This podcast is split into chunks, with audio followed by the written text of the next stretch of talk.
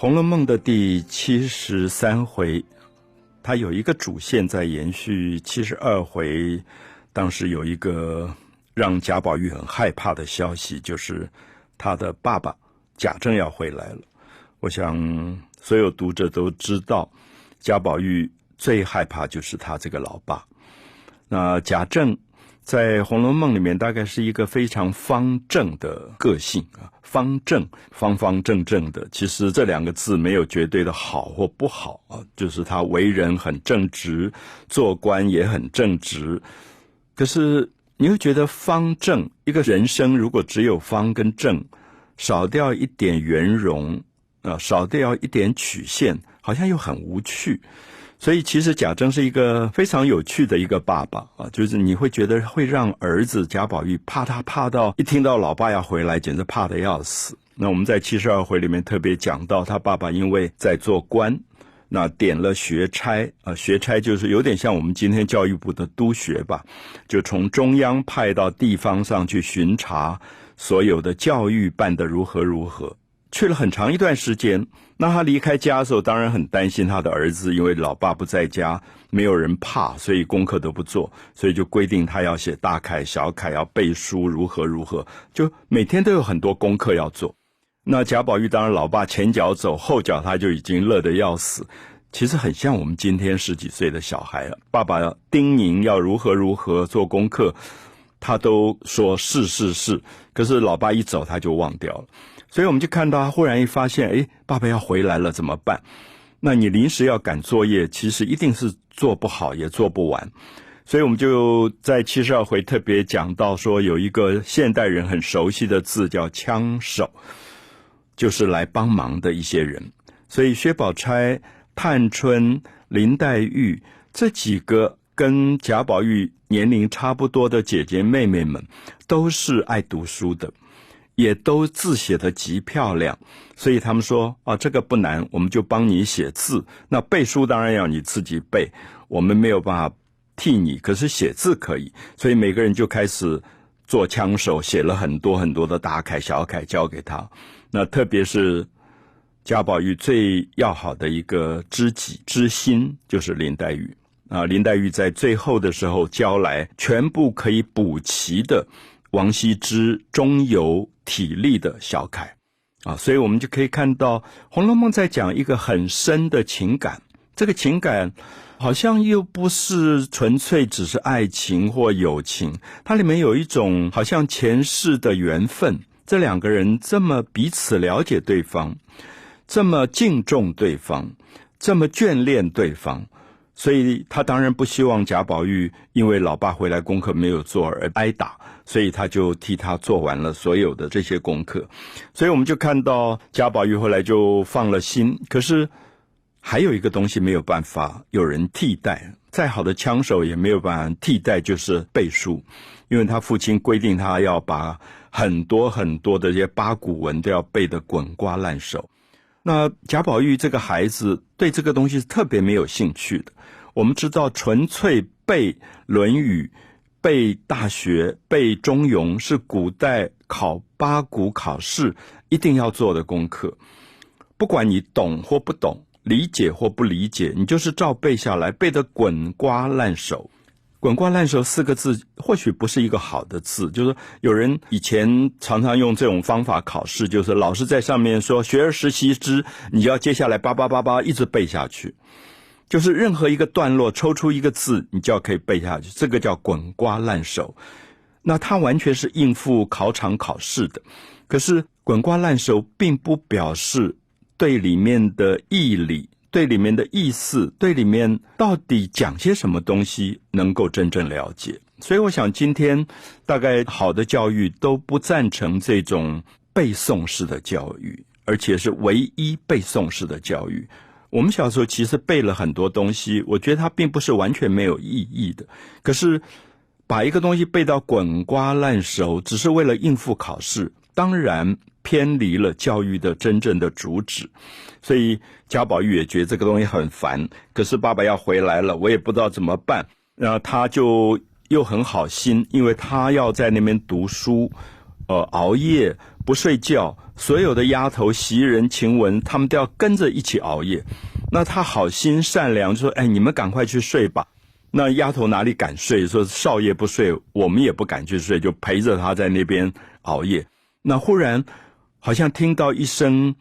人声，有人从墙上跳下来。那当时方官这个女孩子非常聪明，就说：“哎，我们可以用这个方法，就说有小偷从墙上跳下来，把宝玉吓坏了。”所以宝玉生病了，那生病了自然没有办法背书，没有办法做功课，所以老爷回来就不会责罚他。啊，所以我们看到所有今天小孩子想办法躲过老师、父母的那种责难的方法，七十二回、七十三回其实都有。啊，所以我想年轻朋友读起来大概也会特别觉得有趣吧。我们谈到《红楼梦》的第七十三回，一方面谈到贾宝玉的爸爸贾政将要回家了，所以贾宝玉有一点慌忙，不知道要怎么应付父亲走的时候交代他要做的许许多多的功课。那后来方官想出了一个鬼点子，就说晚上有小偷爬墙进来。把这个小少爷吓坏了，吓破了胆，所以生病了，啊，因为生病，所以可以躲过父亲的考试，躲过父亲的责难，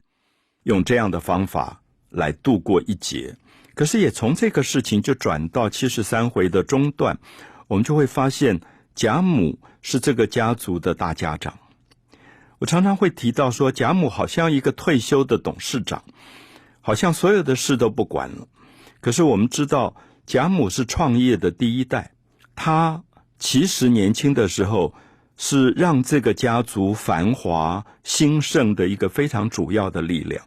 所以虽然现在年纪大了，好像诸事不管，可是其实在关键的时刻，他常常会透露出他管过这个大家族的精明。所以当小偷跳墙这件事情传到他耳中，他就觉得这是不得了的事。他说：“如果家里面管理不严格，如果门禁不森严，开始有了盗匪，这个家族里面一定会出很多很多的问题。因为小偷可以进来，其他事情也都可以照样发生。所以他就开始追究这件事。所以我也很希望朋友们注意一下，你读七十三回，你可以看到一个已经退休。”不管事的老董事长贾母，忽然开始露出他管理上的一种能力，就是他不断追问。那王熙凤当时在生病，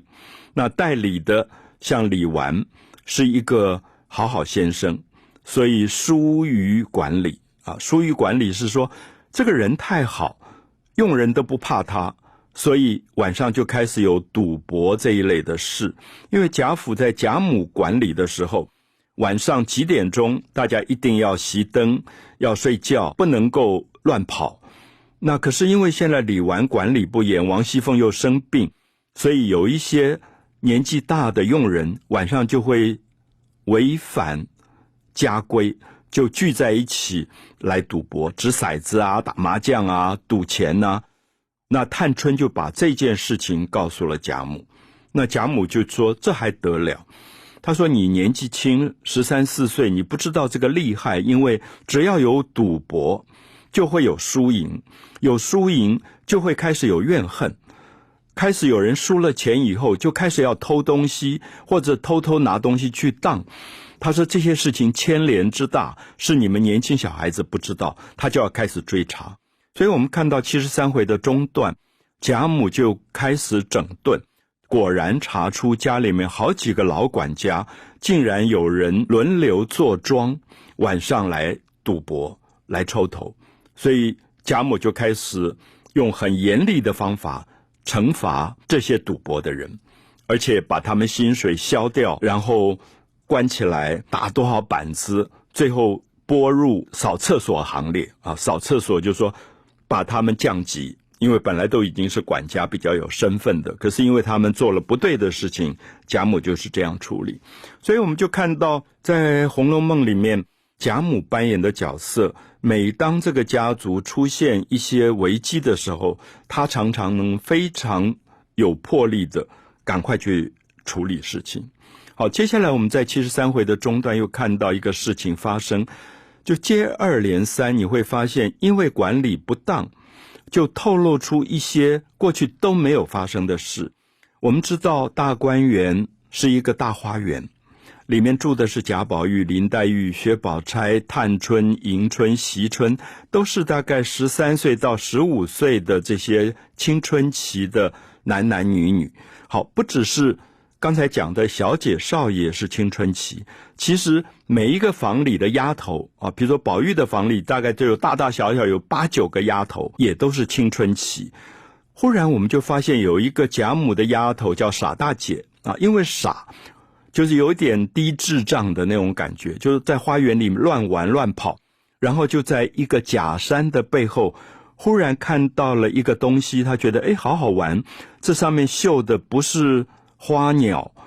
怎么是两个不穿衣服的人抱在一起？因为他很傻，他不知道，他就拿出大叫嚷嚷，就被邢夫人看到。邢夫人一看到吓坏了，因为是所谓的春宫。啊，用我们的现在的话来讲，就是黄色的图片，就是古代一定跟色情有关的东西，它是不能够进到这种贵族的府邸的。那管理严格、有教养的家庭，绝不容许这样的。有点猥亵性的色情的东西进到家族里去，结果傻大姐竟然发现了这个绣春囊，就是用绣花绣出来两个裸体女人在两个裸体的男女在做爱的这个状况，那引发了一个重大的事件。那么接下来就处理抄检大观园，就是要开始查到底谁把这样的一个黄色的猥亵的色情的东西带进了大观园中。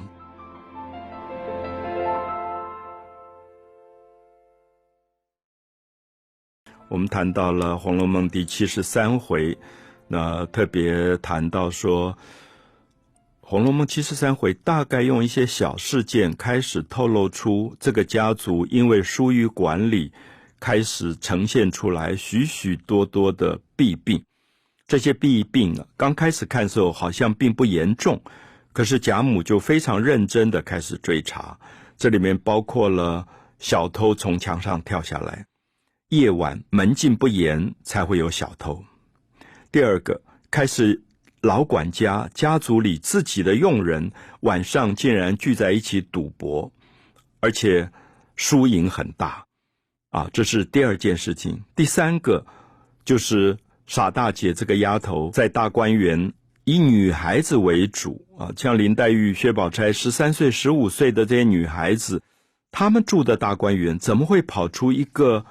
色情的东西，好，我用一个举例吧。今天如果一个国中的女生学校的宿舍忽然发现了 A 片，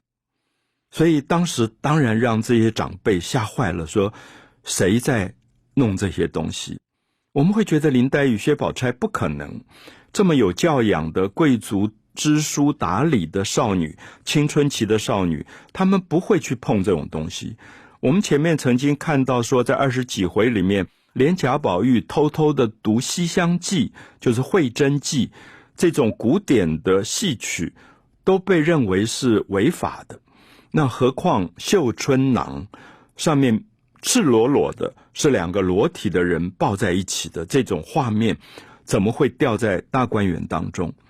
所以有时候我们就会觉得，读到这一段，你也觉得，哎，大观园应该是一个非常清纯的净土，因为。都是一些最天真烂漫的青少年们，他们对性、对肉体、对欲望，其实好像都还很无知。可是怎么会出现了这样的东西？那当然，我们可以追究下去说，他不一定是林黛玉的、薛宝钗的，甚至也不一定是贾宝玉的。可是这些人身边的丫头还有书童，其实也都十五六岁了，刚好都是在青春期。那如果我们发现今天国三或者高一高二的男孩女孩书包里有这种东西，其实我们大概并不意外，因为他们本来对于性、对于身体开始有了好奇。好，所以我记得，呃，回想看到七十三回，常常会回想到自己在中学，教官忽然来查班上所有男孩子的书包。那真的查出一些东西来，黄色图片呐，那个时候大概还没有什么不得了的 A 片，可是就有一些色情的东西会出现。可是我们从另外一个角度也了解，《红楼梦》的作者是不是也借着绣春囊在透露说，大观园的孩子不再是孩子，他们其实长大了，他们本来对于性、对欲望已经开始萌芽了一些模模糊糊的感觉。他们对这个东西其实有好奇了，所以对于大人来讲，抓到这个绣春囊，觉得是不得了的罪过。可是会不会作者也觉得性一定是这么大的罪过吗？还是其实只是这个年龄必然要经过的一种好奇的结果？好，所以七十三回还没有把这个事情铺露出来，可接下来就看到说，因为贾家的第二个小姐迎春。他有一个奶妈，这个奶妈牵涉在晚上赌博的事件当中，就是我们讲到贾母查下去，发现很多老管家晚上在赌博，里面有一个就是迎春的奶妈，而这个迎春的奶妈输了钱，输了钱，我想所有赌博有经验的人都知道，输钱的时候就很想翻本，那就觉得下一次我一定会赢。那本翻不过来，就会想办法去挪用其他的东西，所以他就偷偷的把小姐贾迎春的一个黄金的一个凤凰戴在头上的头饰，很珍贵的头饰，偷偷拿出去当铺去当掉了。好，我们知道当铺当掉换了一些钱，他就想我可以翻本。翻本如果赢了，我就可以把那个黄金的凤凰再赎回来，再还给迎春。他觉得人不知鬼不觉，大概所有赌徒的心里都是如此。可是他怎么翻本也翻不回来了，所以那个黄金的凤凰，那个珍贵的珠宝就一直留在当铺。那现在因为查出了赌局，这个奶妈被抓了，最后他们就追问这件事。而这里也呈现出迎春非常懦弱的个性，因为迎春后来其实知道奶妈偷了她的珍贵的头饰去当，可是她觉得我不想惹事，她很怕有是非，有是非就有诉讼，有诉讼就要吵架，她很怕去面对这些事情，她就想躲。然后反而是第三个女儿探春就觉得这个事情如果不追问，这些人就会越来越胆大妄为。好，所以我想七十三回